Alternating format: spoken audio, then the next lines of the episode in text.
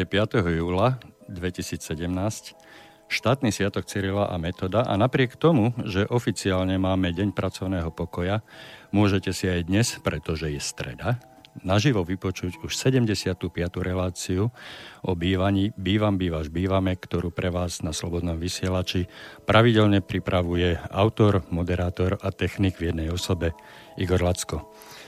Keďže ide o kontaktnú reláciu, tak vám aj dnes pripomeniem telefónne číslo do nášho banskobystrického štúdia, ktoré má tvar nula štyridsaťosem tri osemdesiatjeden nula jeden nula jeden, aby ste sa aj vy už od tohto momentu mohli aktívne zapojiť do tvorby našej relácie. Prípadne nám môže, môžete svoje postrehy, podnety a pripomienky napísať na našu známú mailovú adresu studio zavináč slobodný vysielač bodka es ká. Ešte malá oprava, pretože som povedal, že už od tohto momentu, že môžete telefonovať. Rád by som vás poprosil, vzhľadom k tomu, že máme dneska jeden a pol hodinovú reláciu, rád by som vás poprosil, keby ste sa so svojimi priamými telefonickými vstupmi na nás obratili až po nejakej tej hodinke, dali nám priestor na zhrnutie a doplnenie tých predchádzajúcich relácií, pretože vyžadujú, jednak som to avizoval koncom minulej relácie, ale táto, táto téma, ktorú sme začali, tak potrebuje ešte nejaké dopovedanie, dovysvetlenie a tak ďalej. Takže dovolte mi zaželať vám všetkým príjemné a ničím nerušené počúvanie, a taktiež v našom vysielaní opätovne e, vítam oddychnutého a verím, že aj zregenerovaného prezidenta Asociácie vlastníkov bytov, pána Miroslava Kantnera, a jeho zástupcu pána Tomáša Orema. Pekné popoludne prajem do Bratislavy, páni. Dobrý deň prajem. Prajem príjemný letný podvečer všetkým, ktorí nás počúvajú. Ďakujem pekne, takže spojenie by nám malo bez problémov fungovať. Páni, e, najprv taká osobná otázka na pána Kantnera. Oddychli ste si? Môžem povedať, že áno, pretože som bol v Chorvátsku, ktoré je mojou srdcovou záležitosťou, a nakoľko ho už dlhodobo chápem ako takmer svoju dru, druhú domovinu, tak som vlastne išiel z domu do, e, do ďalšieho domu, a nakoľko nám ešte prijalo aj počasie, skvelí ľudia okolo, takže dovolenka naozaj vynikajúca. Dúfam, že tam ste nemuseli riešiť témy a problémy, ktorým sa venujeme v našich reláciách, takže dúfam, oni tam majú svoje problémy. Takže fajn, tak vítajte v plnej sile a oddychnutí opätovne u nás, v našej spoločnosti, medzi nami, medzi našimi poslucháčmi. A pustíme sa, pustím, halo, volačo, volakú ozvenku tam, slabúčko, slabúčko počujem, nevadí. Je všetko v poriadku. Uh-huh. E, nie, nie, to, nie, nie to až také rušivé, dobre. Takže budeme pokračovať, pretože mal som tam nejaké také predĺžené A, ktoré som započul. A teraz to bolo znova. Nevadí. E, poďme, poďme hneď priamo k veci. E, pán Kantner, neviem, či ste si stihli vypočuť našu poslednú reláciu, ale venovali sme sa e, meraným a merateľným e, hodnotám, ktoré sa objavujú na vyúčtovaní. A hľadali sme spôsob, a hlavne ako to vyúčtovanie zjednodušiť. E, navrhovali sme nejaké tie e, rovnako merané alebo vypočítavané platby e, zjednotiť do jednej, respektíve položky rovnako vypočítavané do jedného riadku, do jednej sumy. Neviem, e, aký vy máte na to názor? Treba, je potrebné e, rozúčtovať každú jednu položku, alebo mm, vygenerovať na to vyúčtovanie každú jednu položku zvlášť, alebo je možná takáto nejaká kumulácia jednotlivých, jednotlivých položiek na vyúčtovaní? No, predovšetkým chcem povedať, že ja som si v plnej e, miere užil fantastické výhody e, slobodného vysielača, ktorý ponúka svoje vysielanie cez internet. Našťastie práve v čase vysielania, vysielania relácie internet fungoval na sto percent, Čiže som si vás užil celú tú hodinu v minulom týždni. Jediné, čo som si neužil, napriek tomu, že som chcel, som sa nedokázal dovolať, ale to sme si už medzi tým vysvetlili, že bol technický problém. Takže ja viem presne, o čom ste, o, o čom ste rozprávali, a keďže mi nedostal žiadny zápis, ktorý by som mal červeným počiarknutý a zvýraznený, že k tomu je potrebné sa vrátiť a koligovať to, tak sa rozhodne nemohlo stať čosi, čo, čím by som nejako absolútne nesúhlasil, čím v žiadnom prípade nechcem vytvoriť ilúziu, že by som k ničomu, čo ste hovorili, nechcel nikdy v živote povedať niečo ďalšie, ale nebolo to natoľko vážne, že by to bolo treba hneď začať riešiť. Čo je dôležité, tá vaša otázka, pán Lacko, je absolútne na mieste.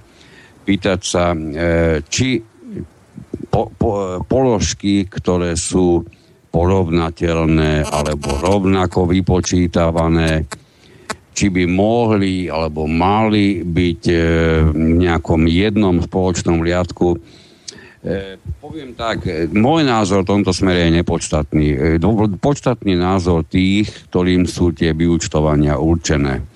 A tu prichádzame k tomu, že by e, skutočne vlastníci mali začať aktívne pôsobiť e, v súvislosti e, s tým, čo im je predkladané, pretože keď im nedáva zmysel to, čo majú predkladané teraz, bez toho, aby sa do toho aktívne zapojili a nežiadali zmenu, sa pravdepodobne žiadna zmena, a už vôbec nie tá kladná, v ich prospech na tom vyúčtovaní neudeje. Áno, ďakujem, takže, vám, ďakujem vám za to. Takže to, pretože... je, to, je to naozaj o tom, že vlastníci si majú rozhodnúť a každý správny správca sa naozaj používa obrovské velikánske uši práve na tých schôdzach, práve počas telefonátov s vlastníkmi bytov, ktoré, ktoré sú v bytových domoch, kde má takýto správca podpísanú zmluvu o výkone správy. Pretože pokiaľ ten správca nemá takto otvorené zvukovody, tak v tom prípade sa bude v tých domoch diať to, čo v zásade vyhovuje správcovi a vôbec to nemusí vyhovovať vlastníkom. Čiže stále je to o tom istom, keď chcem niečo ako vlastník dosiahnuť, nedosiahnem to tak, že nebudem robiť vôbec nič. Ja vám veľmi pekne poďak- ďakujem za, tento, za túto pripomienku, za tento m, apel na vlastníkov bytov, že o svojich potrebách by mali hovoriť a mali by sa nebáť hovoriť a práve na schôdzach a na stretnutiach s ostatnými susedmi v dome, pretože, ako hovorí slovenské porekadlo, nemému decku ani vlastná mať nerozumie a môžu sa sťažovať potom na akéhokoľvek správcu. Ten správca sa ozaj môže snažiť akokoľvek, ale keď nebude vedieť o potrebách konkrétnych vlastníkov bytov, o ich predstavách, ako by si to oni želali, no tak to jednoducho nespraví, nedokáže to spraviť. Urobí to podľa svojho najlepšieho vedomia a svedomia, ale nie podľa želania vlastníkov. Pekne povedané. Môžem sa vyjadriť? Určite. Ja osobne nie som naklonený nejakému zjednodušovaniu vyúčtovania, pretože stopercentne by to bolo, alebo takmer vždy by to bolo na úkor transparentnosti a prehľadnosti. Taký typický príklad, jeden dom, kde vola, kedy osobitne bolo rubrika na vyúčtovaní, ako je tých nejakých dvanásť až pätnásť, možno, môže byť dvadsať ako položiek. Osobitne bolo upratovanie, osobitne bol výťah, osobitne bolo osvetlenie. V tom dome, ktorý mám na mysli, sa rozhodol predseda, či už mandatár, bez akéhokoľvek vôbec informovania vlastníkov, dať to všetko do jednej položky a situáciu Situácia je teraz taká, že vlastník, keď dostane do ruky vyúčtovanie, nemá šancu sa dozvedieť, koľko zaplatil dom za upratovanie zvlášť, koľko ho stál zvlášť výťah a koľko ho stálo zvlášť osvetlenie. Je to dokopy a je to nezmysel. nezmyselné zjednodušenie v tom, že či tam budete mať dvanásť alebo pätnásť alebo nechaj osemnásť položiek, ja v tom nevidím žiaden zmysel, máte to vtedy prehľadnejšie a vyúčtovanie predsa dostávate raz do roka. Takže venovať tomu o, o dvadsať sekúnd viac pohľadu, toľko asi môže byť pohľad bežného vlastníka na tú prvú stranu, je to raz do roka, to je nie dvakrát, trikrát denne. Takže aby to nebolo na úkor transparentnosti a prehľadnosti, lebo vravím, v tomto prípade nemáte šancu sa dozvedieť, koľko dom zaplatil za upratovanie, za výťah, za osvetlenie, len spoloč, dokopy kumulatívna hodnota. No, s týmto sa v podstate dá súhlasiť, ale ja som mal skôr na mysli vyúčtovanie pre jednotlivca. Čiže pre jednotlivca sa dajú tieto rovnako vypočítavané položky zlúčiť do jednej kompletnej sumy. A čo sa týka spotreby alebo nákladov platených spoločne za dom, tak samozrejme, že tam každú jednu položku treba individuálne vyhodiť. Hej. No ale presne nastane ten stav, ktorý pán Orem úplne správne popísal. Vy keď zlúčite položky ako upratovanie a výťah do jednej, keby, keby sme len tieto dve chceli spojiť, lebo sú naviazané na tzv. Nezmyselné osobomesiace, tak sa vám to zleje do jednej sumy a vy nemáte šancu. Mimo tej, tej položky nemáte na to priestor. Povedzte mi, či poznáte taký typ vyúčtovania, kde ešte okrem toho zhrnutia, koľko ste zaplatili za túto položku, čiže máte to v tom jednom riadku, kde ešte inde by ste na tom vyúčtovaní mohli objaviť údaj, koľko ste zaplatili ako, je, ako váš, za váš vlastný byt, koľko ste zaplatili napríklad vy za upratovanie. To sa už inde potom nemáte objaviť, pretože na to už neexistuje žiadna položka. Ale ešte k jednej veci sa chcem vrátiť, pretože viem, že už sme ju minimálne raz, možno i dvakrát v vysielaní spomenuli. Teraz sa je jej potrebné opäť sa jej venovať a to je položka výťah, dobre ju pán Orem spomenul, položka výťah, ktorá sa napriek tomu, že od októbra dvetisícštrnásť, čo bude o chvíľku tri roky, platí v zákone presná definícia, čo je chápané ako prevádzka, čo je chápané ako údržba, čo je chápané ako všetky tie ďalšie náležitosti, ako oprava, rekonštrukcia a podobne, napriek tomu, že je to takto jasne zadefinované, mnohí a mnohí správcovia veselo žijú svoj správcovský život, ako by ešte táto novela nikdy nevstúpila do platnosti a veselo servírujú vlastníkom osobitnú položku výťah, do ktorej zahrňujú aj tie služby, práce a materiály, ktoré boli dodané a boli dodané vyslovene v rámci nákladov súvisejúcich v zmysle tej definície, o ktorej som hovoril, súvisejúcich presne s prevádzkou toho bytového domu. Čiže bavíme sa o nákladoch, ktoré nemajú dôvod byť platené inak ako zo samotného fondu oprav. Dobre, je to fond prevádzky, údržby a oprav, použijeme túto skratku. Čiže tieto všetky náklady je bezpodmienečne nutné a jediné správne hradiť priamo z fondu oprav a nedránkať tieto peniaze osobitne a už vôbec prebohanie v závislosti od počtu bývajúcich osôb, pretože pokiaľ sa bavíme o prevádzke výťahu, tak sa bavíme o niečom, čo priamo súvisí predovšetkým s vlastníctvom toho výťahu. To vlastníctvo výťahu sa nezmení počtom osôb bývajúcich v byte. To vlastníctvo výťahu je podielové spoluvlastníctvo, ktoré je jasné, dané v súvislosti s celkovým vlastníctvom bytu, teda podlahovej plochy v porovnaní s ostatným pod, so súčtom podlahových ploch v bytovom dome. Čiže toto je položka, ktorá sa so železnou pravidelnosťou ešte stále objavuje na, na vyúčtovaniach, čo je v absolútnom rozpore so zákonom o vlastníctve bytov a nebytových priestorov.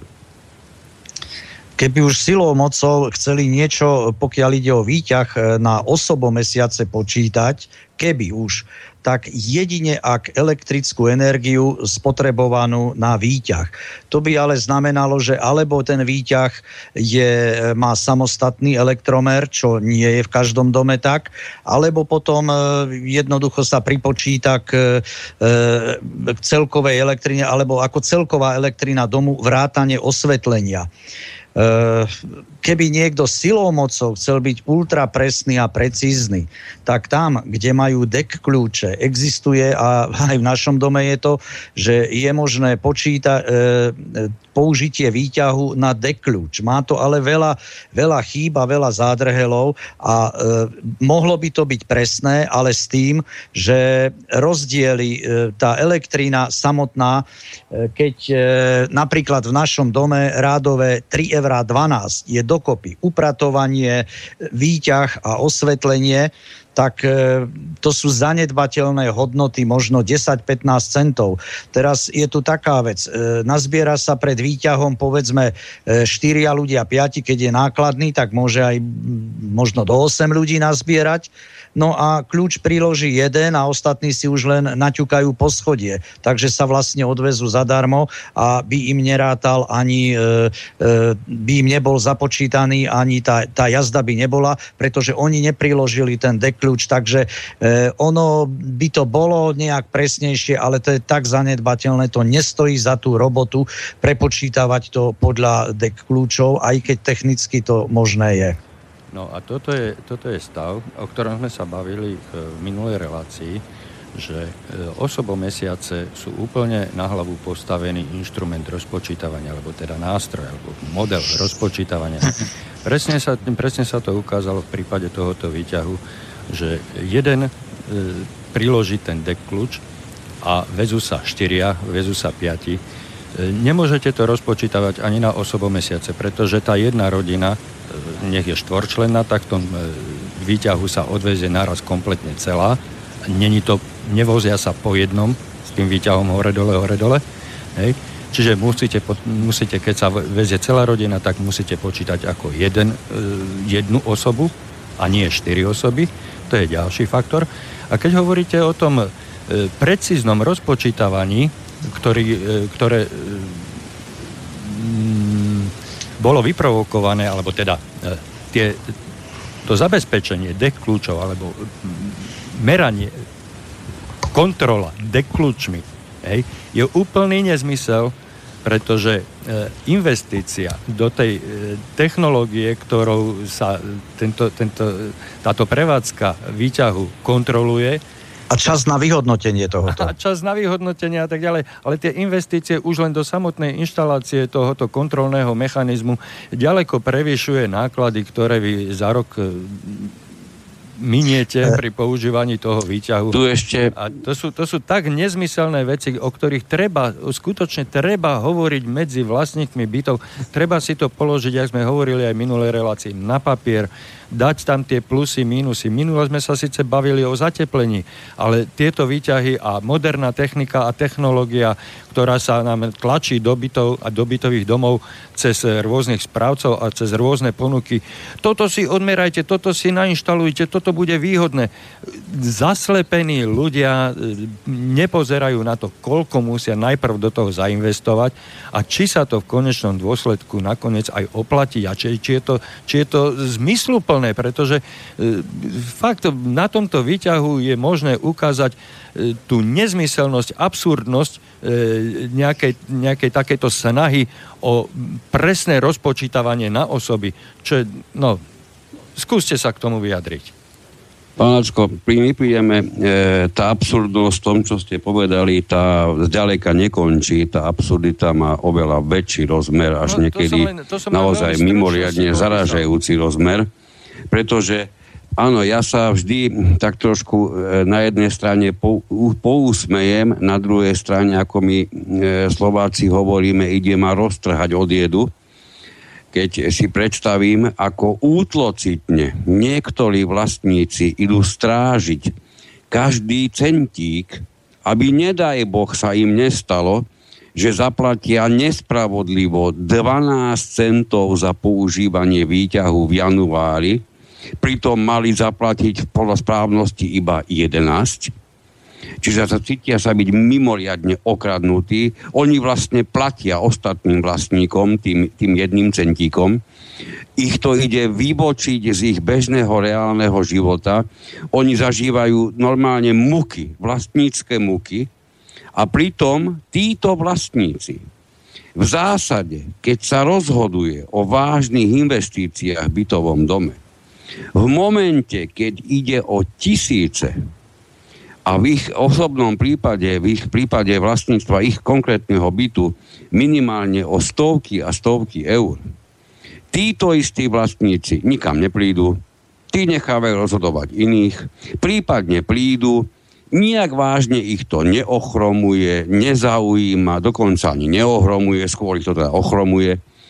Títo vlastníci, ktorí predtým sa išli do krvi pobiť o jeden cent, napríklad za to používanie toho výťahu, s počudovaním neprejavia ani len základný záujem, napríklad pri problematike rozpočítavania nákladov na teplo, kde im samotným môže ísť ročne naozaj rozdielom sa môže stať až, až niekoľko sto eur. Čiže my sa tu hýbeme na úrovni niečoho, kedy sa bagatelizuje to, čo vôbec nie je bagatelizovateľné a naopak, kedy sa vyzdvihuje niečo, čo je prakticky bezvýznamné.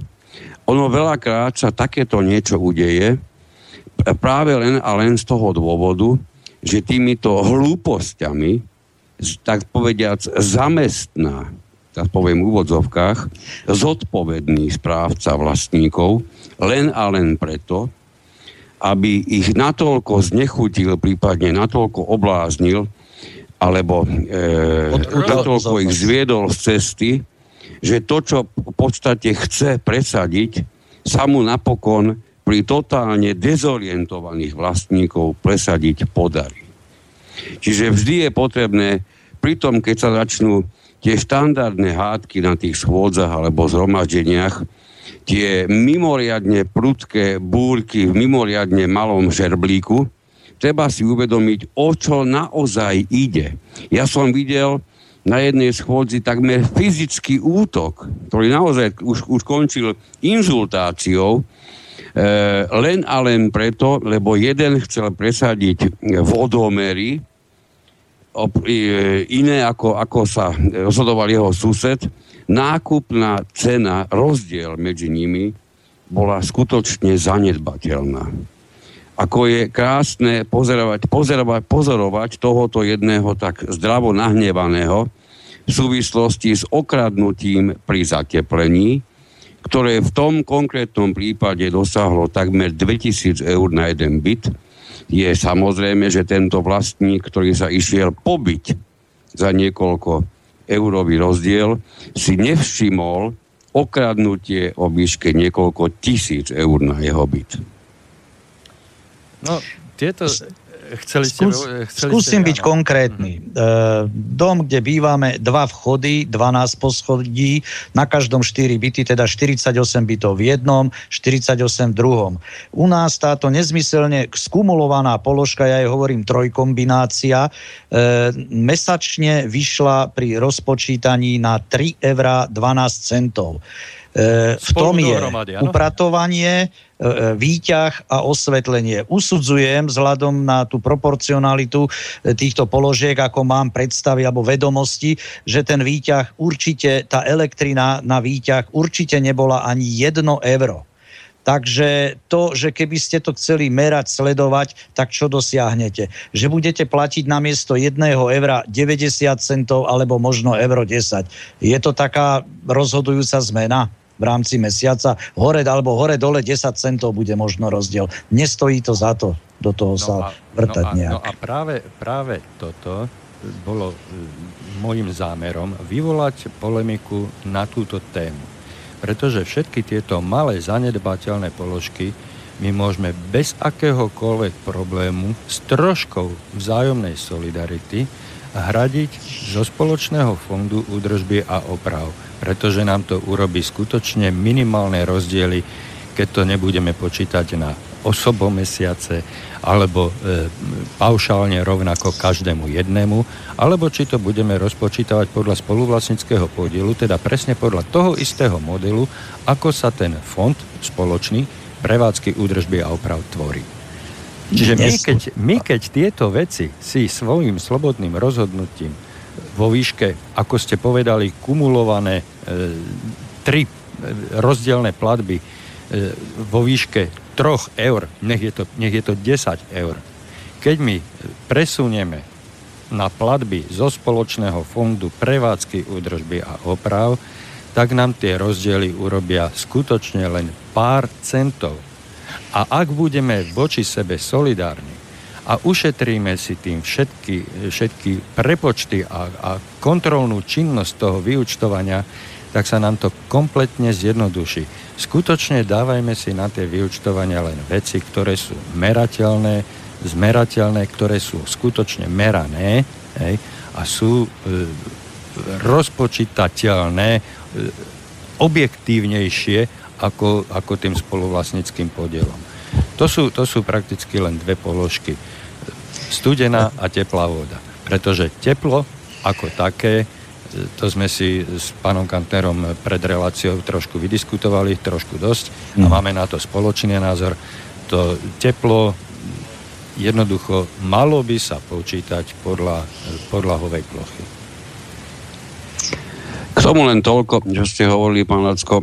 Na jednej strane samozrejme nič nie je zakotvené vo vlastní, v zákone o vlastníctve bytov v súvislosti s tým, na čom všetkom sa môžu, alebo naopak nesmú vlastníci v bytovom dome dohodnúť.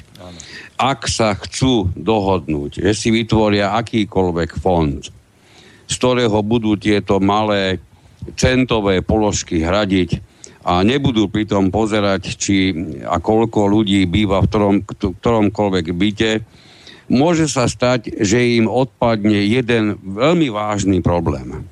A to ten problém sledovať, niekto dokonca si z toho vytvorí až taký takmer celodenný zmysel života, sleduje, koľko ľudí obývajú niektoré byty. Prípadne dokonca tí vyspelejší sledúni, sledovači, sú schopní odsledovať aj celý mnohopočetný bytový blok. Hej, minimálne tú ilúziu si chcú vytvoriť. Samozrejme, že toto, čo som povedal teraz, je totálna ilúzia, pretože ja poviem za seba a poviem nie iba za seba. E, najmä vo väčších mestách alebo vo väčších bytových domoch vy s veľkými ťažkosťami viete povedať, koľko ľudí býva v susednom byte. A nie je to ešte, nedaj Boh, o tri poschodia, vyššie, nižšie, prípadne v druhom vchode, ktorý máte vo svojom bytovom dome. Čiže kontrolovateľnosť tých, tých nešťastných osobomesiacov je, je vyslovene na iluzórnej úrovni. Neexistuje tomu vôbec žiadna zákon, neexistuje tomu žiadny zákonný predpis, ktorý by to riešil. A čo je najtragickejšie, nie je možné ani sa oprieť o evidenciu, či už by to bola evidencia v rámci polície, alebo evidencia v rámci e, obvodných, okresných alebo iných úradov, pretože ani jedna z týchto inštitúcií osoby bývajúce v bytoch prakticky nevedú. A keď vedú, tak na ich e, evidenciu sa ani oni sami nedokážu spoľahnúť.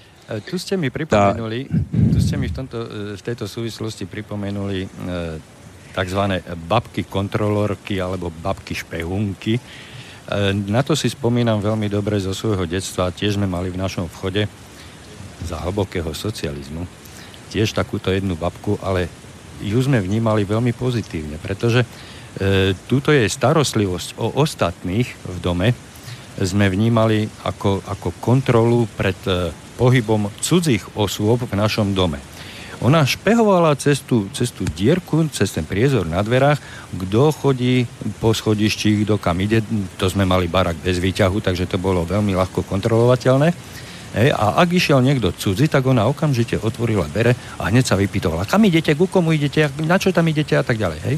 Ale nevnímali sme to ako niečo negatívne, že by to ona potom použila na e, tlak pri vyúčtovaní podľa osôb a tak ďalej, ale vnímali sme ju ako kontrolorku pred prípadným odsudzením, pretože u nás bolo bežným zvykom pred dverami sa vyzúť stopánok. A topánky sme mali tri, štyri, desať párov pred každým, každým bytom boli tieto topánky.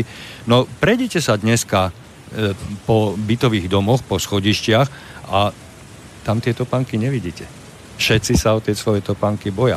My sme tie topánky za tvrdého socializmu, za budovania socializmu e, kľudne mohli nechávať vonku. Hej. Nikto sa neulakomil, babka kontrolórka fungovala. Ale toto, to, čo spomínate, pán Kantner, že sú takíto ľudia aj dnes, tak to je zase podmienené iným záujmom tých kontrolórov. Hej, a to sú, to sú práve tie e, faktory, ktoré, e, ktorými potom operujú na schôdzach. A vy ste nahlásení traja a ste tam šiesti a tak ďalej a tak ďalej a, a vyvolávajú sa vzájomné spory. Práve na takto maličkých veciach, teda myslím hodnotovo, cenovo e, vyfakturovaných, hej, čiže e, vozenie sa výťahom, osvetlenie spoločných priestorov a tak ďalej. Hej, a snažia sa o enormnú spravodlivosť pri rozúčtovaní týchto nákladov, hej, ale pritom si neuvedomujú, že vyvolávajú zbytočnú krv, zlú krv medzi spoluvlastníkmi, spolužitím, pretože nech si zoberiete akýkoľvek prístroj technicky na meranie, dajme tomu, vašej spotreby vody, tak samotný ten prístroj má od výrobcu danú toleranciu, že tá presnosť merania sa pohybuje od do nejakých percent. Pri technických prístrojoch to voláme tolerancia, ale my tieto rozdiely v medziľudských vzťahoch e, voláme solidarita. Buďme medzi sebou solidárni aspoň na tých päť až desať percent, tak ako sú tolerantné tie naše prístroje, ktoré používame. Buďme voči sebe solidárni a nehľaďme doslova na každý jeden centík. A pritom, ako ste správne poznamenali, tisíce, stovky a tisíce nám utekajú na druhej strane, ale práve preto, že sme my rozhádaní na týchto centíkoch, tak tie veľké veci a veľké položky nám utekajú. Na tom sa nezhodneme a z toho ťažia dnešní správcovia. Preto tí správcovia, už, už končím, preto tí správcovia vám vypíšu pätnásť, dvanásť, pätnásť, dvadsať položiek po pätnásťcentových nákladoch, aby ste, aby ste boli donútení si kontrolovať správnosť toho výpočtu, aby vás znechutili, aby, aby keď dostanete ten papier, aby ste na to pozreli, Ježišmaria, to je, to je, to je, to je údajov. Pozrite sa len na spodný, preplatok, nedoplatok a hodíte do šuflíka. A viacej sa tomu nevenujete. Toto je zámer tých správcov, preto sa tie veci rozúčtovávajú položka po položke, čo by bolo oveľa jednoduchšie, efektívnejšie a lepšie aj z pohľadu tých e, medziľudských vzťahov platiť zo spoločného účtu, pretože tie rozdiely sú skutočne minimálne. E, o človeka zaráža, no, nech, nech sa páči. Ja by som nesúhlasil s tou naznačenou možnosťou, že platiť napríklad tieto položky ako upratovanie, výťah, osvetlenie z fondu opráv. Určite nie, pretože ten je tvorený na základe veľkosti spoluvlastníckeho podielu. A napríklad dochádza k tomu, že no, v Bratislave úplne bežný jav, väčšina takýchto činžákov, panelákov má dole nejaké obchody, nebytové priestory, volá kedy vé ó vé, vyššia občianska vybavenosť sa tomu hovorilo. No a predstavte si, keď mám trebárs na mysli konkrétny dom, tak e, e, upratovanie v týchto domoch sa v tých nebytových priestoroch sa nevykonáva, nemá sa prečo. Sú tam, je tam obchod nejaký, reštaurácia a podobne. Napriek tomu, že vlastníci týchto nebytových priestorov majú svoj podiel na spoločných častiach domu aj zariadeniach domu, toto sa len vo vchodoch obytných sa robí toto upratovanie. No a bolo by nespravodlivé v takom prípade, aby sa oni, keď má povedzme štyristo metrov, dvesto metrov štvorcových plochu toho nebytového priestoru, aby sa na tom podielali. Takisto pokiaľ ide výťah, o výťah, tak logicky z dikcie zákona vyplývajúc cez fond prevádzky údržby a oprav sa na opravách alebo nadobudnutí, rekonštrukcia a tak ďalej podielajú, ale nebolo by to fér, aby sa podielali na elektrine, na výťah alebo na osvetlení schodišťa, keď oni naozaj tam ani nemajú vstup, ani nechodia a všetky tieto nebytové priestory majú svoje elektromery, navyše platia ako, e, ako firmy, ako podnikateľskej tarife to platia. Takže ja s tým nesúhlasím, aby tieto, polo- to sú jednoznačne položky, ktoré patria do kategórie úhrad za plnenia, nie do fondu prevádzky údržby a oprav. No samozrejme, že ne. toto je e, téma e, na dlhšiu debatu, ale e, môžeme sa k tomu vrátiť niektoré z budúcich relácií. E, najskôr si to budeme musieť vydiskutovať samozrejme e, medzi sebou a zjednotiť e, si názor. A m, ne, nerad by som dnes zachádzal do týchto, e, do týchto debat, že čo je spravodlivé, čo je nespravodlivé. Pretože už len e, poukážem na to, že všetky náklady, ktoré súvisia s prevádzkou nebytových priestorov, si prevádzkovateľia dávajú do odpisov, do nákladov. Ale vlastníci bytov, to sú ich osobné náklady. Oni si tým znižujú e, daňový základ. Ale to som len načrtol tému na budúcu debatu. Nechcem sa o tom teraz momentálne ďalej baviť. Ono, viete, mne niekedy e, taká tá, tá, tá, tá rigoróznosť pri tom určovaní čo najpresnejšej spotreby, čo najpresnejších poplatkov. A spravodlivosť. E, áno, ten, taký ten vrcholový pocit spravodlivosti, prípadne naopak nespravodlivosti, pokiaľ ide skutočne o prakticky finančne bezvýznamné položky, naozaj dosahuje, dosahuje obrovské parametre. Ako náhle opustíte tieto bezvýznamné položky a vrhnete sa na tie na tie, ktoré majú skutočne význam, s prekvapením zistíte, že diskutérov ako si ubudlo. Áno. Že ako si menej je tých, ktorí sa dokážu v problematike správne orientovať. Je zarážajúce, že sa dokážeme fantasticky zorientovať, pokiaľ ide o haliere, a ako sme ako vlastníci bytov neraz totálne nemožní zorientovať sa v problematike tisícov, desať tisícov, nehovoriac, nedaj Boh, o väčších položkách. Čiže s, to, s tým chcem povedať toľko a zároveň apelovať na tých vlastníkov, aby sa začali orientovať, alebo aby sa začali snažiť orientovať, najmä v tých záležitostiach správy bytového domu, ktoré pre nich majú prvoradý význam. Pretože ak chcú celé svoje ambície, tak povediac, pochovajú v nejakých centových položkách a tým si vyplnia celý svoj voľný čas, ktorý tomu môžu, alebo chcú, alebo sú ochotní venovať, tak potom nie je divu, že v tých oblastiach, kde naozaj už ide o veľa, sa pravidelne deje to, že sa im nemá kto a možno ani kedy venovať. Jedna z tých krásnych položiek, o ktorých hovorím a nie náhodou, je práve teplo. Pretože to ste, to ste pán Lacko, správne spomenuli, tých merateľných jednotiek, tých naozaj správne merateľných, je, je s počudovaním veľmi málo. E, áno, teplá voda a, a studená voda, pokiaľ sa bavíme na úrovni, že máme merače s čo najväčšou presnosťou, a nevytvára sa nám zrovna jazero pod domom cez unikajúce potrubie, tak áno, v tom prípade by sa dalo povedať, že ako vlastník bytu spravodlivo zaplatíte práve toľko, koľko ste minuli.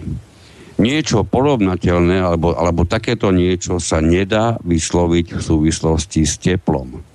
Napriek tomu všimnite si, ako, aká pozornosť je tejto dôležitej veličine venovaná. Ja si trúfam povedať, že bezradne a trest, trestuplne nízka. Nie len na úrovni e, informovania zo strany správcov. Neraz si poviem, o čom by mali tí daní správcovia informovať, keď chudáci, neboráci sami informácie v tejto oblasti zrovna nie sú tie, ktorými by oni boli vážne zásobení. A na druhej strane, kto by im mal tie informácie dať, keď vy si otvoríte prakticky akékoľvek noviny, kde s prekvapením zistíte, že napriek tomu, že sa tu vedie dlhodobá kampaň o výhodnosti centrálneho zásobovania teplom, tak všetky čísla, ktoré, keď si začnete naozaj vážne zaobstarávať, tieto čísla vám rýchlo napovedia, že na Slovensku sme aj v tejto oblasti zhovadili to, čo všade inde doteraz nestihli.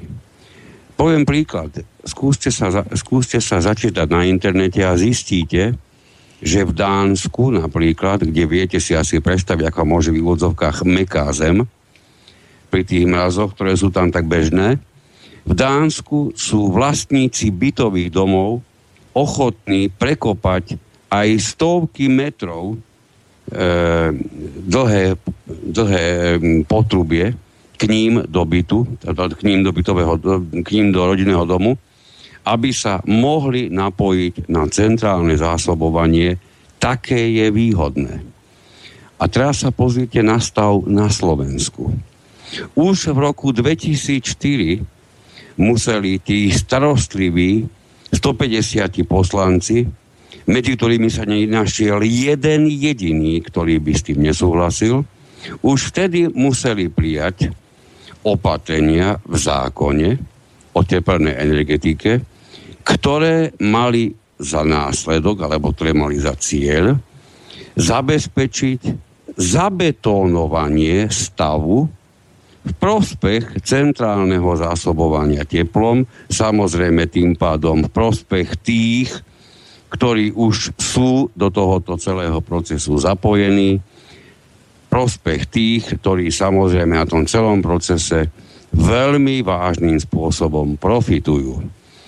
A hovorím stále o centrálnom zásobovaní teplom, ktoré na území Slovenska je natoľko výhodné pre bytové domy, že už prakticky takmer neexistuje bytový dom, kde by sa aspoň čas od času nezamysleli nad tým, či neustále stúpajúca cena tepla v tomto inak všade vo svete bezchybnom centrálnom zásobovaní, či náhodou už nie je natoľko nevýhodná pre vlastníkov, že by sa orientovali možno aj na sprevádzkovanie vlastnej kotolne. Ono tie priestory v tých bytových domoch sa obvykle dokážu nájsť. To, že mnohí e, vo svojej zabednenosti, alebo nebojím sa vysloviť to slovo, vo svojej prostitúcii, ktorú vykonávajú v prospech tých, ktorí profitujú z tohoto centrálneho zásobovania, sú schopní informovať až tak, že vám e, budú, budú silou mocou vytvárať obraz, že vy e, vo svojou kotolňou v bežnom bytovom dome nie ste schopní zabezpečiť únik exhalátov na takej úrovni, ako to dokáže veľká tepláreň. To už sú do neba volajúce nezmysly. Ako vidíte, toto všetko sa na Slovensku deje pravidelne, deje sa stále a má za následok, že ľudia majú absolútne zlé informácie. Ľudia sú živení médiami, ktoré v tomto smere prakticky unizono neinformujú pravdivo, informujú opačne ako pravdivo, a kedykoľvek otvoríte, otvoríte ktorékoľvek noviny, zistíte, že sa pravdepodobne v súvislosti s teplom nachádzame na najvyššej úrovni blaha, do ktorého sa vieme dostať, pretože dokonalejšie to byť už nemôže. A k tomuto, čo som doteraz povedal, si ešte skúste zakomponovať veľakrát absolútne nešťastné rozhodnutie vlastníkov o tom, ako budú prerozdeľovávať v samotnom bytovom dome náklady spojené s teplom, pretože títo vlastníci sa veľ, veľmi veľakrát rozhodujú e, bez hlbokých znalostí, veď konec koncov, kto by im ich poskytol, že správca, ktorému to je jedno, ten asi nie, e, nejaký ten vlastník asi takisto nie, keď ich sám nevie, čiže takmer nie je nikoho, kto by to zodpovedne dokázal bytových domov vysvetliť, že ak sa vlastníci rozhodnú napríklad na pomer sedemdesiat tridsať, to znamená sedemdesiat percent budú vypočítavať náklady konkrétneho bytu tak, že sa započíta jeho skutočná úvodzovka, skutočná spotreba, a len tridsať percent bude súvisieť s podlahovou plochou, tak vytvoria v tých bytových domoch čosi, čo sa dá povedať vrcholom, čo sa dá nazvať iba ako vrchol amatérizmu v tejto oblasti. Všetci tí správcovia, ktorí nezasiahli, dokonca ktorí sami doporučovali, nedaj Boh, takéto prerozdelenie nákladov v bytových domoch, ktorých správ, ktoré spravujú, by si mali teraz vážne vstúpiť do svedomia, čo to vlastne porobili v tých bytových domoch, pretože urobiť rozpočítavanie tak, že máte sedemdesiat percent na základe tých údajov, ktoré namerajú tie tzv. Pomerové rozdeľovače tepla, a len tridsať percent za súvisí s vašou skutočnou podlahovou plochou. Takéto zloženie znamená, že sa budem teraz nahlas pýtať, keď budeme do úvahy, a teraz budem používať konkrétne čísla, konkrétneho bytového domu. Keď budeme do úvahy bytový dom, ktorý päťdesiatdva percent celkovej ceny za teplo v konkrétnom roku zaplatil v tzv. Fixnej položke ceny tepla, to je tá položka, ktorá vôbec nesúvisí so žiadnou spotrebou. Vy keby ste všetky radiátory z bytového domu vyhodili v januári na ulicu a tam by zostali až do decembra, váš bytový dom aj v tom prípade zaplatí túto položku. Preto je fixná. Hej? Čiže táto položka, keď dosahuje päťdesiatdva percent z celkovej ceny, ja sa budem pýtať, kto túto položku bude platiť, keď v tom konkrétnom bytovom dome platia vlastníci v súvislosti so, so svojou plochou len tridsať percent. No, je zjavné túto... a jasné, že túto, ten rozdiel, finančný rozdiel, budú určite platiť tí, ktorí teplo spotrebovávali. A teraz príde kľúčová samozrejme, otázka. Toto... Ktorí mali nadpriemernú spotrebu. Samozrejme. V rámci domu. Kto predovšetkým teplo spotrebováva? Ja viem, že na to majú, na to majú mnohí aj naši poslucháči svoje vlastné názory a pohľady. Určite je to v poriadku. Ale do svojej skúsenosti si dovolím povedať, že bežne najviac tepla spotrebovávajú najmä starí ľudia, najmä ľudia, ktorí sú odkazaní na lôžko.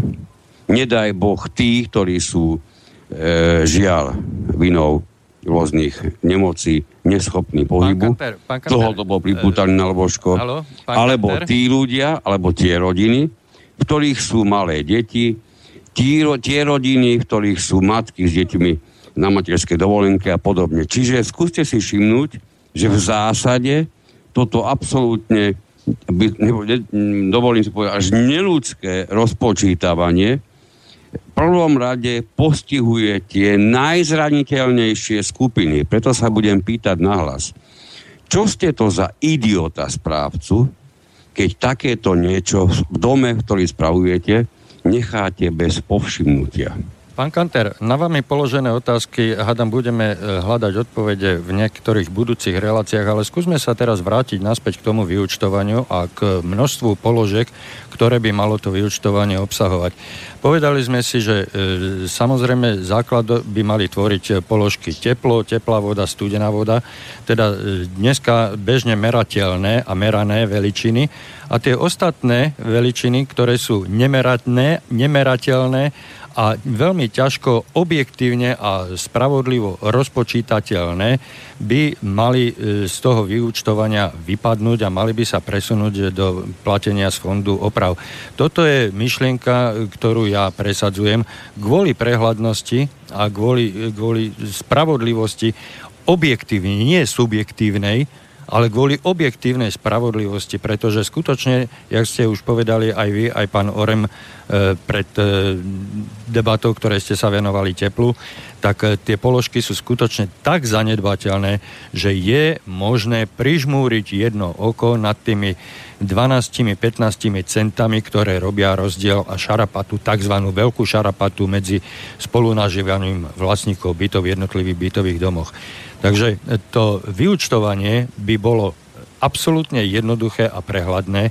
A čo sa týka spôsobu rozúčtovania tých meraných a merateľných položiek, tak tomu, tomu budeme venovať v neskorších reláciách svoj vlastný priestor, ale zároveň chcem túto svoju víziu potvrdiť alebo podporiť tým, že tie nemerateľné, nemerané a nemerateľné položky by nemali byť adresne účtované alebo rozúčtované konkrétnym adresátom, konkrétnym vlastníkom bytov, pretože adresáti spotrebu týchto položiek nedokážu vlastnou individuálnou snahou ovplyvniť. Ja sa predsa nevozím vo výťahu z dvanásteho poschodia alebo zo siedmeho poschodia dole preto, lebo ma to baví, ale že to potrebujem a nebudem sa voziť len tak miernych zierných z hore dole dve hodiny. Hej? Použijem ten výťah vtedy, keď ho potrebujem, a keď ho potrebujem so svojou manželkou a dvomi deťmi, no tak sa zvezieme štyria naraz.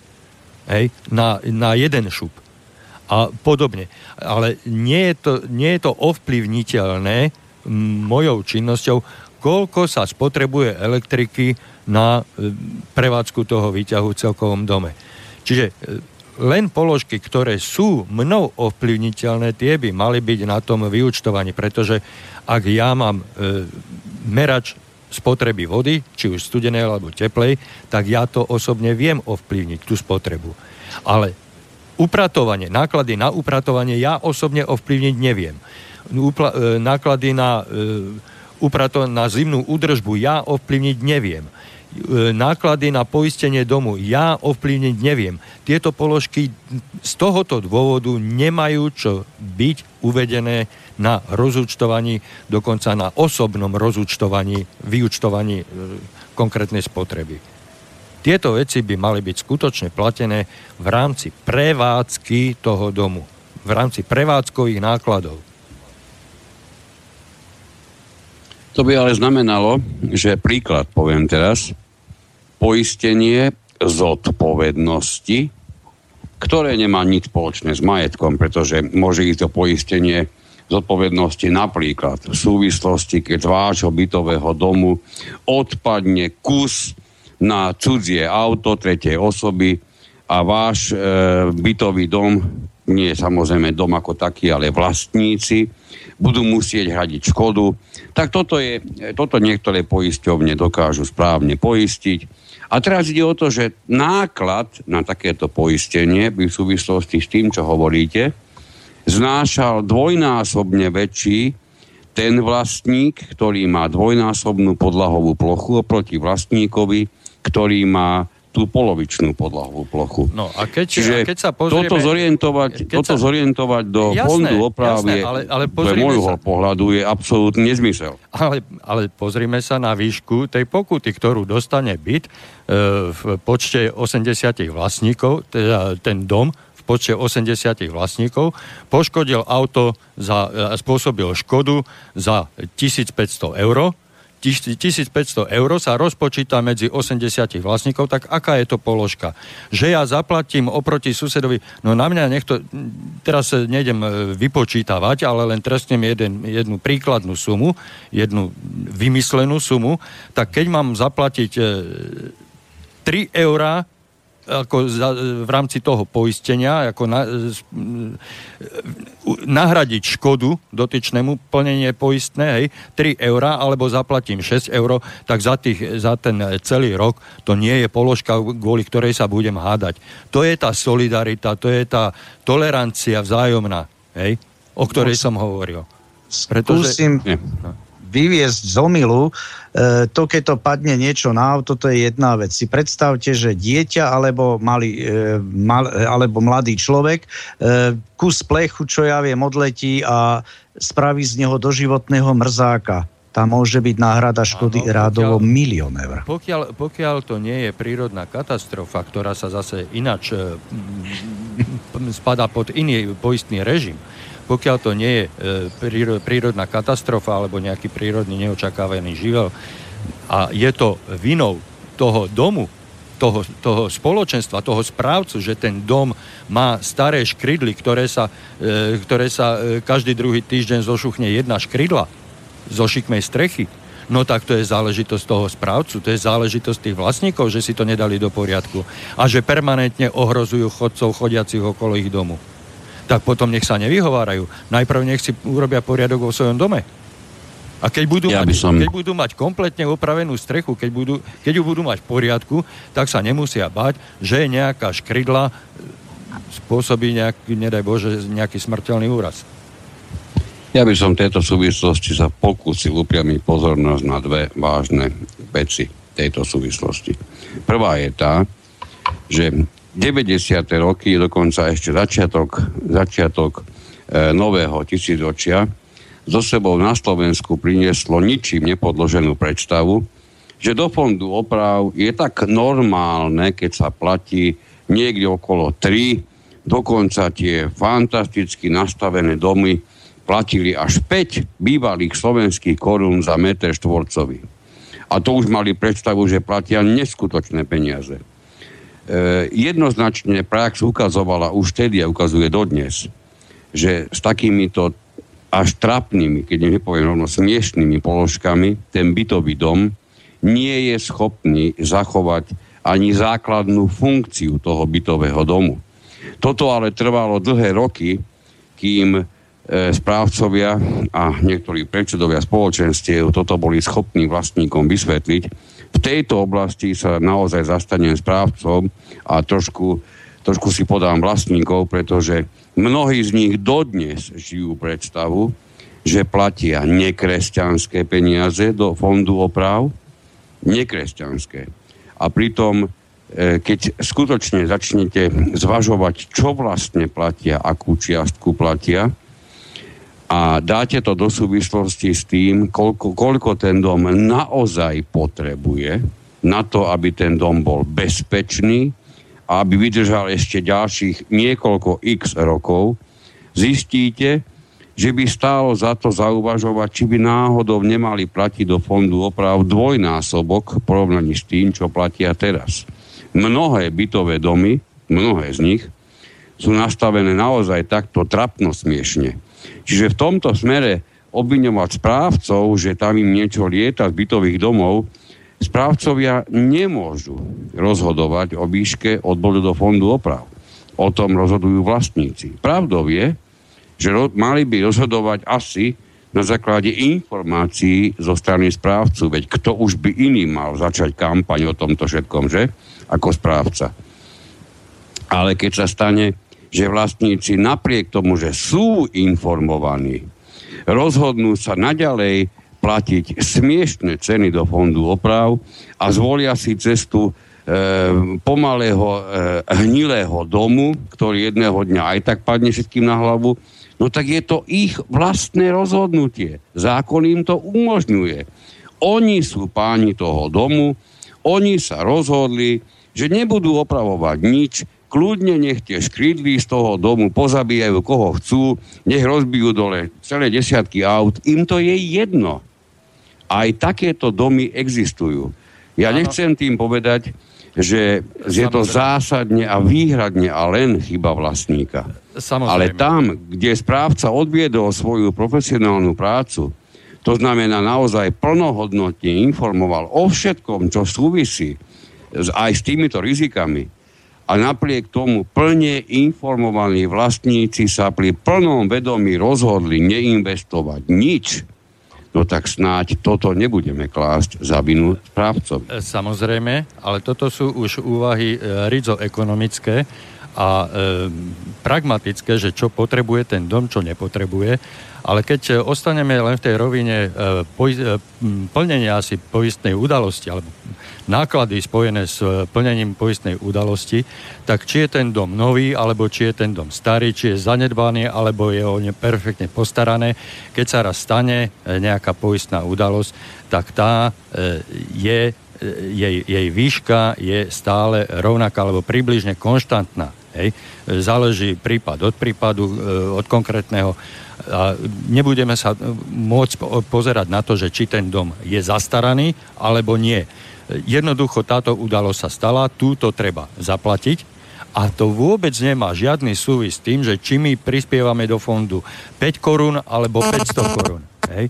Pretože, tak ako ste správne povedali, keď my žijeme v starom schatranom dome a potrebujeme si tú strechu a ten dom nejako zrenovovať, opraviť, tak aby nám slúžil ďalších štyridsať, päťdesiat, osemdesiat rokov, na, na akú životnosť boli bola, kedy tie domy stavané, no tak do toho musíme investovať.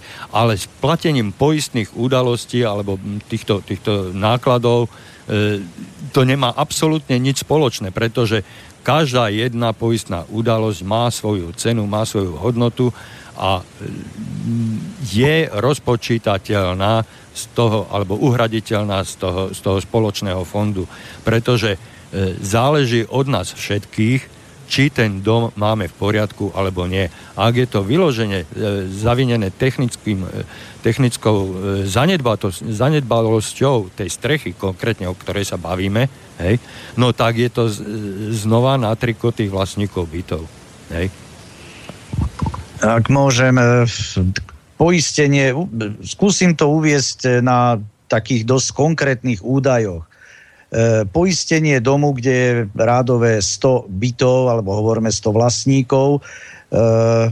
Jednak som toho názoru, že dom v každom prípade má byť vhodne, primerane poistený. Určite som za poistenie aj majetku, aj zodpovednosti. V tomto tak rozpor takýto... medzi nami nie je. V tomto rozpor medzi nami nie je. Samozrejme, Taký, s tým súhlasím. Takýto dom, kde je sto vlastníkov, zapl- stojí poistné také bežné niekde dvetisícosemsto až tritisíc eur. Asi v tomto rozsahu. Z tejto čiastky e, stojí poistenie... Ročne. Ročne, ročne. Z tejto čiastky stojí poistenie zodpovednosti nejakých štyristo, možno výnimočne päťsto eur.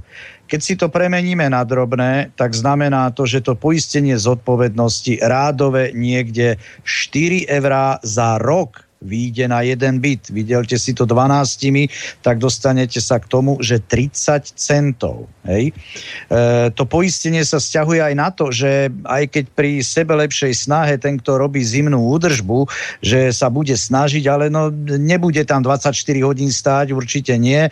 Vytvorí sa námraz alebo e, trochu odmek, voda je v zápäti prituhne, vytvorí sa námraza, niekto sa šmikne, komplikovaná zlomenina, tak mu budete platiť one odškodné ako doživotne a môže ísť o veľké peniaze. Nie o nejakých tisíc eur, že na aute sa strecha rozbije. Určite nie.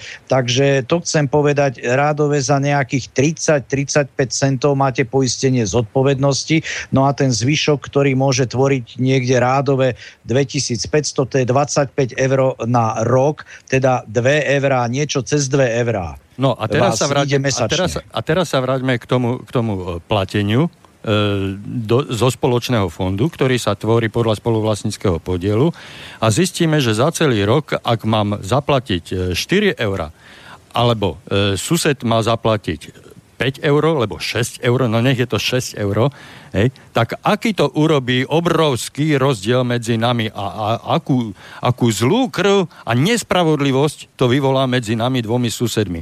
No ja sa za, na tie dve eurá e, v záujme no. spokojného nažívania so susedom vykašlem. Keď ja budem musieť platiť šesť euro a môj sused, e, ja budem platiť v mojom trojizbovom byte šesť euro a môj sused z jednoizbového bytu bude platiť štyri eurá, no tak ja sa na to zvysoka vybodnem. Budem sa na neho usmievať, podám si s ním ruku a zaželám mu každý deň dobré ráno a každý večer dobrý večer. Hej? A nebudem kvôli dvom eurám za rok robiť nejak, nejakú katastrofu a nebud, nepôjdem ho strieľať kvôli tomu.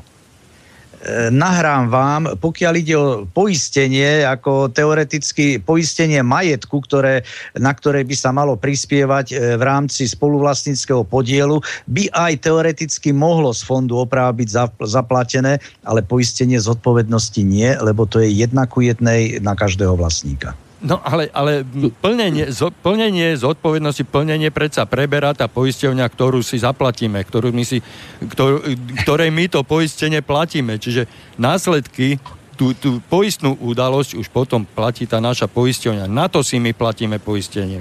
My predsa už neplatíme potom tomu poškodenému, ktorému padla naša škrydla na jeho, na jeho nohu ale, a rozdrhol ro, palec. Ale rozlišujme dve kategórie. Poistenie majetku, to je to, keď ad absurdum padne lietadlo, celý Jasné. dom vám to rozbije, hej, tak niečo vám poisťovňa bude dať musieť, samozrejme, aby ste si aspoň aké také provizorné, alebo skrátka bývanie získali.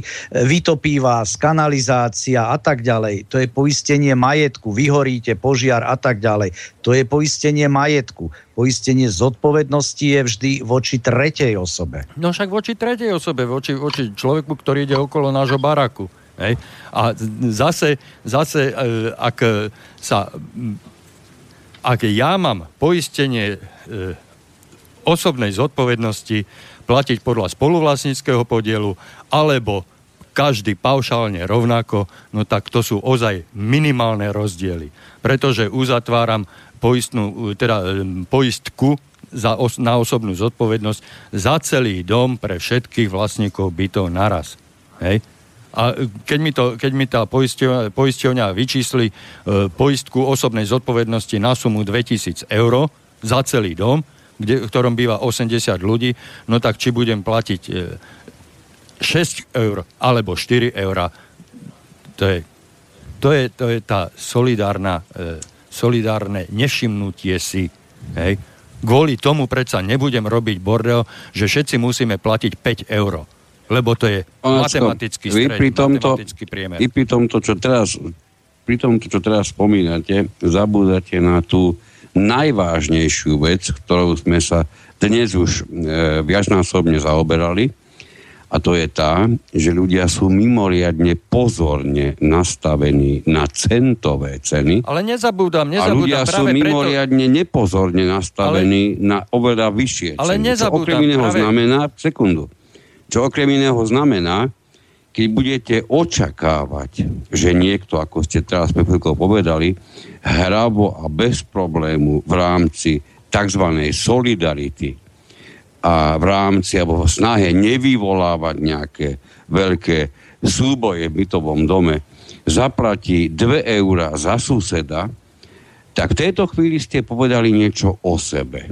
Keby som vám mal povedať, s čím sa my bežne, do, s, tý, e, s čím prichádzame my do styku bežne, v našom, tak povedať, každodennom živote, tak vám ja aj môj kolega povieme presný opak, pretože teraz ste povedali sumu, kvôli ktorej sú podľa našich skúseností ľudia schopní v bytovom dome sa pozabíjať. Ale samozrejme... Pokiaľ sa bavíme sú, o dvoch eurách. Oni sú schopní... Oni si nevšimnú dve tisícky. Ale to ja viem. To ja viem. Práve preto tomu nevenujem Takže pozornosť. Takže tu nemôžete týpať, preto... ešte o to viac, že to viete... Ale... tak tu nemôžete si zvoliť taký blahosklonný pohľad, ako že je tam nejaká solidarita. Ale môžem. Práve preto s takýmito ľuďmi sa baviť nebudem. Hej? A jednoducho, keď, keď, sa, keď je niekto ochotný kvôli dvom eurám ma ťahať na súd a na súdnych poplatkoch zaplatiť dvesto eur, no tak to je jeho problém. A nech ma ťaha na súd. A na tej chodbe no, ja sa s ním rozprávať nebudem. Ale nastavím Ešte... to tak, aby sme zaplatili všetci zo spoločného fondu, pretože pokiaľ, pokiaľ budem mať príležitosť a ja na tej schôdzi vystúpim, pretože je tam aj priestor na debatu, tak všetkým ostatným vysvetlím, že toto je jednoduchšie, toto je jednoduchší postup, hej? A väčšina tých ľudí na tej schôdzi, o ktorých predpokladám, že sú rozumní, tak podporia môj návrh a nie toho jedného úzkoprseho, toho halieričkára, ktorý tu bude bazírovať na dvadsať až päťdesiat centoch. Tak ho, tak ho zmetú zo stola a prehlasujú ho. Ako náhle ja vystúpim Dobre. na tej schôdzi. Tu e, chcem povedať toľko. Všetci, ako sme tu teraz my prítomní traja, sa bez akéhokoľvek problému zhodneme na tom, že zákon o vlastníctve bytov, to znamená zákon číslo stoosemdesiatdva z roku deväťdesiattri, je, je viac ako smrteľne chorý. Ale samozrejme, je, to sme povedali tisíckrát. To všetci sa zhodneme veľmi rýchlo. V tom zákone je ale niekoľko pomerne podarených pasáží. Jedno Jednou z tých podarenejších pasáží, ja si dovolím označiť aj tú časť zákona, ktorá jednoznačne hovorí o tom, čo všetko sa dá uhradiť z fondu opráv, Áno, pretože fond všetko... opráv sa vytvára v závislosti od spoluvlastníckeho podielu. Áno, ale záleží. A tu sa nemusíme baviť vlastníkov... na nejakej solidarite. Bavme sa o tom, že čo je skutočne niekde v tejto chvíli platné a čo už platné nie je, čo povolené je, čo povolené už nie je. Áno. Pretože keď sa rozhodneme absolútne si nevšímať akýkoľvek, akúkoľvek zákonnú normu, tak sa vlastne dopredu rozhodujeme do, do obdobia alebo na, na obdobie, ktoré je známe možno ako Klondike alebo Eldorado, divoký západ, kde neplatili prakticky žiadne pravidlá a takto presne aj dopadlo. Áno, ale tento zákon, tento zákon treba vnímať ako rámcový predpis, ktorý platí všeobecne celoplošne na celom území Slovenskej republiky. Ale pokiaľ my si tento zákon dokážeme upraviť vo našom vlastnom dome výhodnejšie pre nás, čiže vieme tam presunúť aj položky, na ktorých sme sa dohodli, že ich tam presunieme, tak si to môžeme platiť tieto položky, ako je poistenie, ako je výťah, ako je, ako je zimné upratovanie, si to môžeme platiť z tohoto fondu, ak sa na tom my väčšinovo dohodneme, pretože tým neovplyvníme ani chod štátu, ani chod e, vedľajšieho baráku.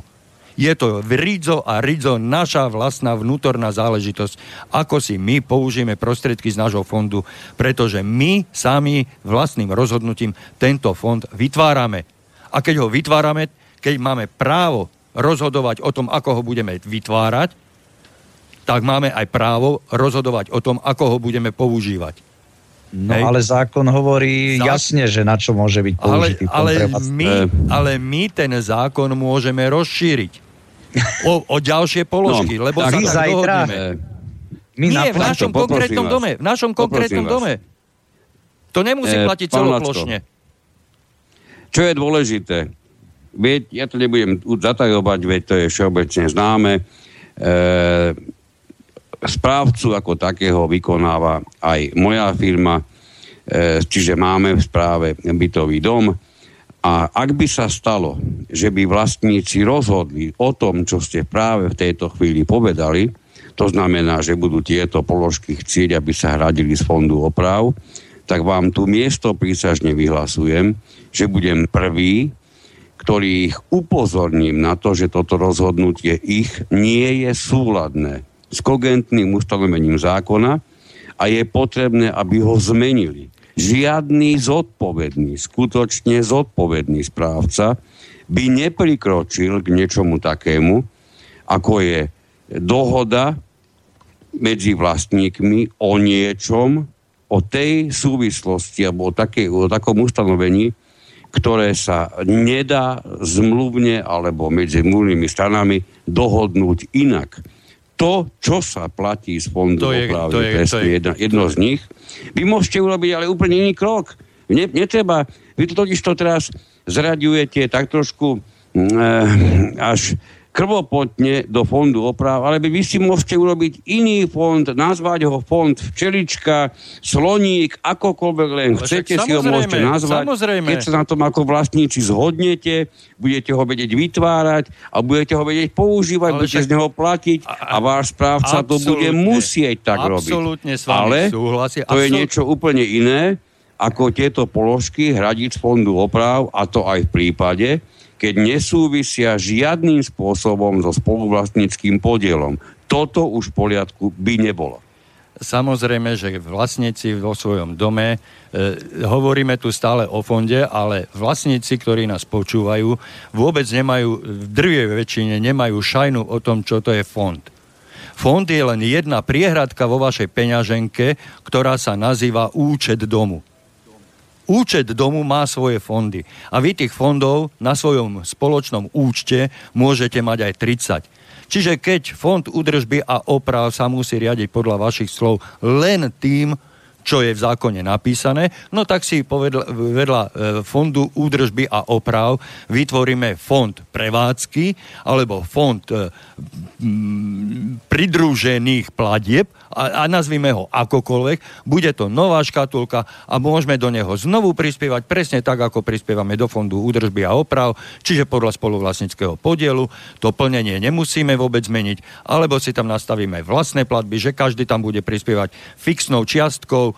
Ak to bude dohodnuté väčšinou vlastníkov v dome, tak je to priechodné. Treba len o týchto veciach v každom jednom dome spolu s vlastníkmi hovoriť a ponúkať im riešenia. A o to sa snažím celý čas tu, tejto relácii. Nechcete mi povedať, že zákon zakazuje vytváranie ďalších fondov. Bežne, je, bežne sa hovorí, že na účte domu sú dva základné fondy. Fond údržby a oprav a fond služieb. Hej? A pritom sa o fonde služieb nedá hovoriť, pretože každá služba je extra. To sú, to sú ďalšie prepážky vo vašej peňaženke. Hej? To, to, Nie, to... sa, tieto súvislosti sa nehovorí o fonde. Po, pojem fond... No, však, áno, záleží len... na slovíčkarení, zase na slovíčkarení. Ale v praxi, čo to znamená, my máme jednu priehradku za druhou v tej peňaženke, máme ich tam tridsať a ako si ich budeme plniť, záleží od nás. Ako ich budeme používať, záleží od nás. A správca je tu na to, aby urobil poriadok pri čerpaní týchto prostriedkov z nami, z nami nastavených a používaných fondov na tom spoločnom účte. Na nič iné. Na nič iné. Ale všetko závisí od dohody. A pritom sa vôbec nemusí porušiť zákon, vôbec sa nemusí prekračovať rámec zákona. Stačí to len dohodnúť. A bude to platiť v tom dome, v ktorom sa rozhodli vlastníci to uplatniť. A v žiadnom inom ďalšom. Bude to Viete, platiť ja poviem, len pre ja poviem tomu, chcel by som t- tento, ne, neurazte sa na mňa, tak trošku nezmyselný e, úsek ukončiť tým, že by som povedal, že bude úžasné, keď sa v bytových domoch nastavia pravidlá a dohody tak, aby nikomu neubližovali, aby nikoho neukracovali, aby sa vďaka tým pravidlám zaviedol skutočný, nielen ten iluzórny poriadok, aby všetci v tom bytovom dome mohli byť spokojní s tým, ako je v ich bytovom dome vykonávaná správa. V tomto nevidím absolútne žiadny problém. A to sa nedarí ani za terajších pomerne úzkých pravidiel. Ja si nedokážem predstaviť, že v prípade, keď začneme radiť, aby sa v bytových domoch ľudia rozhodovali prakticky úplne inak ako doteraz, ako je to bežné, čiže aby išli na, na pole, ktoré pre, pre nich doteraz prakticky neexistovalo, ja nie som si istý, či by takéto niečo mohlo do tých bytových domov priniesť viac poko- spokojnosti, viac spravodlivosti, viac prehľadnosti. Pretože, ako už som viackrát povedal, my na Slovensku dok- sme mimoriadne talentovaní na to, aby sme zhovadili nezhovaditeľné. Ja mám obavu, že ak by niekto zobral vážne to, čo ste teraz hovorili, pán Lacko, a nedaj Boh by to bol ten tvorivý správca, tak od zajtra začnú v niektorých bytových domoch také pravidlá platiť, že prestanú mať tom prehľad absolútne, kompletne všetci a jediný spokojný s tým stavom bude samotný správca. No v žiadnom prípade. V žiadnom prípade, pretože doteraz so žiadnym návrhom, ako veci zlepšiť, ako ich zracionalizovať, ako ich zefektívniť celú prácu a celý chod bytového domu po finančnej a hospodárskej a ekonomickej stránke zatiaľ nikto neprišiel. Zatiaľ sa všetci držia len predpisu, ktorý sme už tisíckrát e, ohovorili a zniesli pod čiernu zem, pretože sme povedali, že je e, nezmyselný a proti záujmom vlastníkom a tak ďalej. Hovorím o zákone stoosemdesiatdva lomeno deväťdesiattri, hej, ktorý sme, o ktorom sme tisíckrát povedali, že je na figu, že je špatný, že je zlý, že ho treba zrenovovať a zrekonštruovať, ale pokiaľ nepríde niekto s, no, s novým pohľadom a s novými návrhmi, môže priniesť dva tri návrhy a nech sa vlastníci rozhodnú, čo im je výhodnejšie. Presne v, tom, v tých intenciách, ako ste povedali, pre vlastníkov výhodnejšie, pre vlastníkov lacnejšie, pre vlastníkov efektívnejšie, pre vlastníkov ja neviem čo, menej, menej sporov. Áno, toto všetko obsahujú tie návrhy, ktoré doteraz nikto nepredložil.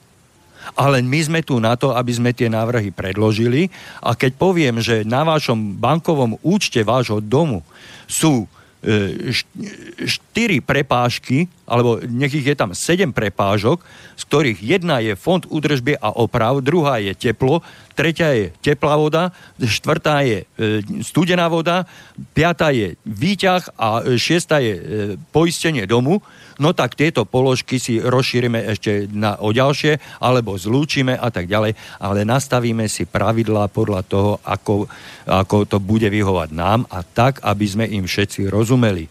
A s týmto návrhom zatiaľ nikto neprišiel. Ale, ale bohužiaľ, v minulosti sa to takto robilo. Tu no debatu, buďme trošku reálni. Som, seriózne. Som, venujme, som absolútne reálny. Som, som, nie, moment, moment, moment.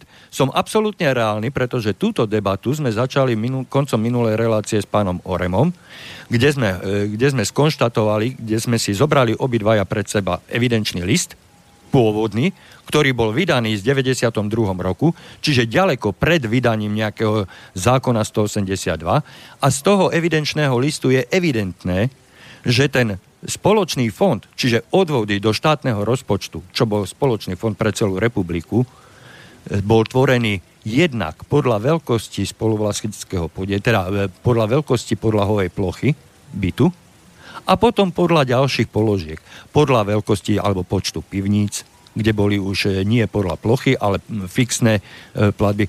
To bol kon, kombinovaná, kombinovaná tvorba štátneho rozpočtu bytového hospodárstva, sekcia bytové hospodárstvo. Ale toto, toto nikto zatiaľ nepre, nepredostrel.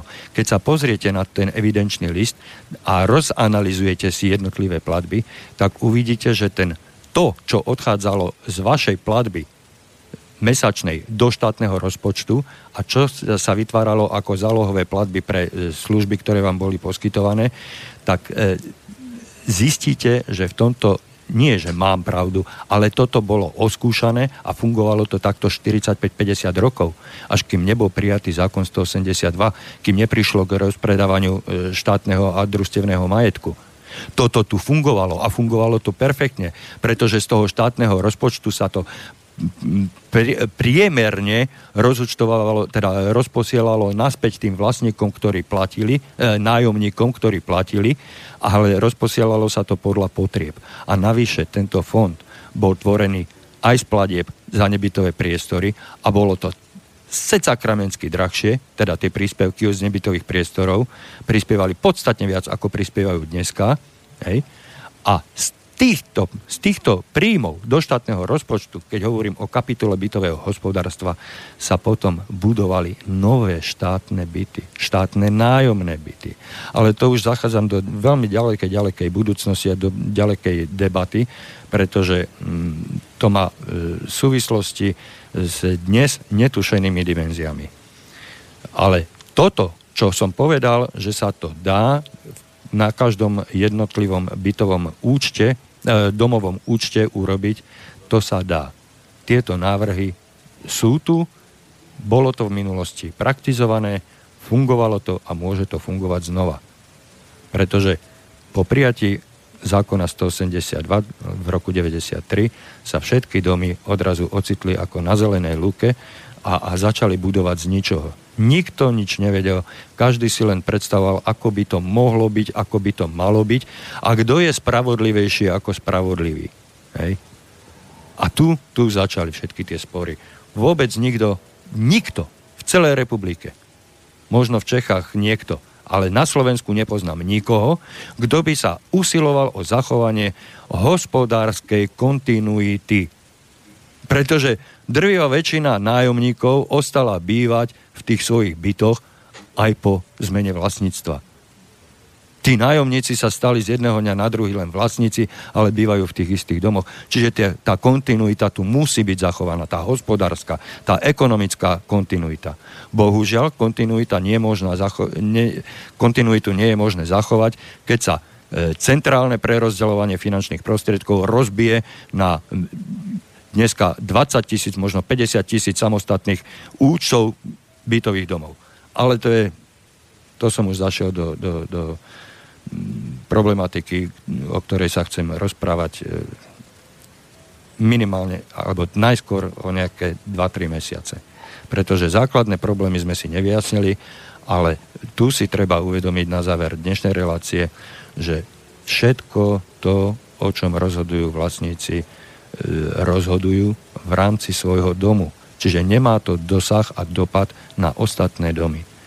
A teda, ak sa budú riadiť zákonom, ktorý dneska platí a niečo im určuje, tak nad rámec toho zákona si oni môžu dohodnúť, ak nájdú vôľu, takzvanú politickú vôľu, ak nájdú vôľu vlastníkov sa dohodnúť, tak sa môžu dohodnúť na čomkoľvek. Pán Orem, ja v tejto súvislosti chcem upozorniť na najvážnejšiu vec. No. A tu sme sa, tej sme sa aj dnes viacnásobne dotkli. Záujem o spravovanie bytového domu zo strany vlastníkov dosahuje podľa toho, aspoň čo my máme s kolegom znalosti na základe telefonátov k nám na asociáciu, neskutočne až závratné, závratne nízke hodnoty. Práve preto inak robíme povedané, túto reláciu. Záujem o spravovanie bytových domov zo strany vlastníkov prakticky permanentne klesá a pritom si všimnite, ako neúmerne k tomu stúpa zaangažovanosť štátu do niečoho, do, do čoho trúfam si povedať jeho absolútne nič. Presne tak, presne tak. Ej, to, tu... to naozaj, to je až ano. Záhadne, ako toto stúpa, ano. Ako štát, ako dobrý deduško odovzdal prakticky polozbúrané ale bytové však, domy do rúk však... vlastníkov, a nechal to... na, ich, na ich bedrách všetko, čo súvisí s financovaním opráv a keby len to, on Pán bol Kantner. Natoľko dobrý, tento starostý deduško, že už im prakticky dvadsať rokov prikazuje, ako to môžu a naopak už nesmú urobiť. Pán Kantner, ale Čiže... toto, toto je presne v intenciách toho rozdiel a panuj. To, čo sa podarilo štátu, rozdelil obyvateľov bytových domov na vlastníkov, rozdelil ich, rozhádal ich medzi sebou prostredníctvom správcov, správcovských spoločností, pretože tí správcovia nemajú o čom rozhodovať, o tom môžu rozhodovať len vlastníci. Hej. Toto sa štátu podarilo a ide ďalej. Ide ďalej tou salamovou metodou. Nie, že odkrajuje, ale pridáva ďalší zákon, ďalšie pravidlo, ďalšie, ďalší... paragraf k zákonu. Však sa pozrite na to, jak vyzerá ten zákon úplne na začiatku, jak vyzerá dnes. Na začiatku to mal, to mal rozsah, neviem, nejakých päťtisíc slov, ak som si to dobre zapamätal, lebo tento prepočet som robil minul, dosť dávno. Ten pôvodný zákon obsahoval päťtisíc slov a tento, táto posledná verzia dosahuje pomaly dvadsaťtisíc slov. Ale to je, to je zase o ničom. A len sa k tomu pridáva, pridáva, pridáva. Samozrejme, štát si posiluje svoju moc nad rozbitými vlastníkmi, ktorých ovláda. A to je tá nechuť vlastníkov, o ktorej vy, na ktorú sa vy odvolávate, ktorú ja chcem týmito reláciami zobudiť. Že teda je to v ich rukách. Je to v rukách vlastníkov každého jedného domu, podľa akých pravidiel, za čo budú tí vlastníci platiť. Hej? Oni si o tom môžu rozhodnúť. To sa nedá nadirigovať zákonom. Zákonom sa dá urobiť akurát obmedzenie, ale doplnenie, nadstavbu si môžu urobiť tí vlastníci sami. Bohužiaľ, dostali sme sa až do posledných sekúnd dnešnej relácie. Mrzí ma, že nemôžem dať ešte priestor panu Oremovi. Na budúce. Na budúce určite. Teraz v lete budeme mať jeden a pol hodinové relácie vždy v tomto čase od osemnástej do devätnásť tridsať. Páni, teraz len veľmi narýchlo aj s váženými poslucháčmi, ktorí si sadli so svojím príjimačom, sa rozlúčim so želaním všetkého dobrého a teším sa na budúce. Do počutia. Do počutia. Pekný letný sviatočný večer a do počutia. Táto relácia vznikla za podpory dobrovoľných príspevkov našich poslucháčov. I ty sa k nim môžeš pridať. Viac informácií nájdeš na w w w bodka slobodný vysielač bodka es ká. Ďakujeme.